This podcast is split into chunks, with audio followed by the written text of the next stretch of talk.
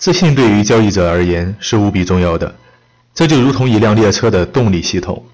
如果没有了自信，就会停滞不前，甚至于在上坡的途中会有倒退翻车的可能。常说在交易中亏损并不可怕，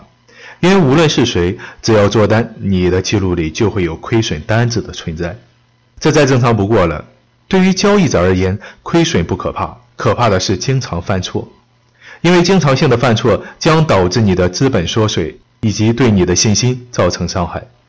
可能有人会说，亏损和犯错不是一回事吗？我想说的是，犯错一定会导致亏损。但亏损并不一定是因为犯了错。要知道，我们的交易系统一定不适用于任何的行情波段，所以有些亏损也就算不上犯错。很多时候，不成熟的交易者明明知道这么做是不对的，但往往克制不住内心的诱惑，去做了错误的事情。过后又会反问自己为什么这么愚蠢，暗下决心一定要改正，不能在一块石头上绊倒两次。在安慰自己一番后，再次犯错。就拿进场点位来说，我一直强调进场点位的选择在下单的时候是重中之重，这对于短线交易往往是决定盈亏的关键。但就有这么一些朋友，每次告诫完之后，却又再次犯错，每次都因为害怕错过行情，还没到达指定的点位就进了场，却又因为设定的止损点位不合适，最终亏损出局。一两次还没有关系，但次数多了，就像刚刚说的那样。既让你的资本缩了水，又因为多次的亏损打击了你自己的信心，所以有些朋友在和我沟通的时候会问到自己适不适合做交易的这种问题，这明明就是不自信的原因。几次的亏损不可怕，因为有一次大的盈利就能弥补，但经常的犯错导致没有了信心，确实是相当严重的事情。因为在这个市场做交易，对自己没有信心比没钱还要可怕。杰西·利弗摩尔对于自己的亏损是可以接受的，但是犯错却会使自己感到痛苦。这就是成熟交易者应该有的心态：接受亏损，防止犯错。在第十章还提到这么一个观点，那就是价格的走向因素。当然，这也是我们交易者无时无刻不在考虑的事情。一次成功的交易，首先要选择交易品种，并且判断接下来的走向。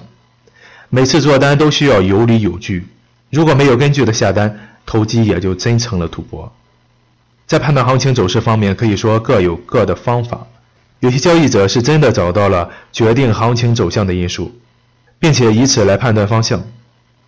而多数交易者都只是凭借对于行情方向的臆想理由来做单，可能暂时看不出来什么，但长久下去，结果一定是悲剧的。所以，文章前半部分告诫交易者。在价格走势的因素上舍得下功夫的人，才能在交易中取得收获。同时，杰西·利弗莫尔还提到一个词：最小阻力线。他说到，观察报价带，也就是我们现在的这个 K 线图的目的，就是为了确定价格趋势。而价格就如同别的什么东西一样，总是沿着最小阻力线运动，怎么省力怎么来。上涨的阻力小于下跌的阻力，行情就会走高。反之亦然，这就如同供需关系一样，人人都知道物以稀为贵，供给大于需求的时候，这件商品数量多了，价格也就下来了；而人人需要的商品数量一旦少了，价格就会冲高，哪边的阻力小，价格就会往哪边走。在这个过程中，需要注意的是，行情只有明朗的时候，才是我们出手的时机，不要被之前对于行情的看法所左右。我们经常犯的一个错误就是自以为是，自认为对于行情有了一个正确的看法，而作为投机来说，我们不需要被牛熊所困扰，行情怎么走，我们直接跟上就可以了。就拿黄金举例，我们经常交易黄金的朋友应该都知道，黄金在外汇市场中可以说是波动剧烈的品种之一，每天波动一两百个点是很正常的。行情没有启动的时候，在幅震荡时，上下空间也能有三四十个点，而这时我们需要的是耐心等待，不要被行情骤然的上涨或者是下跌所迷惑。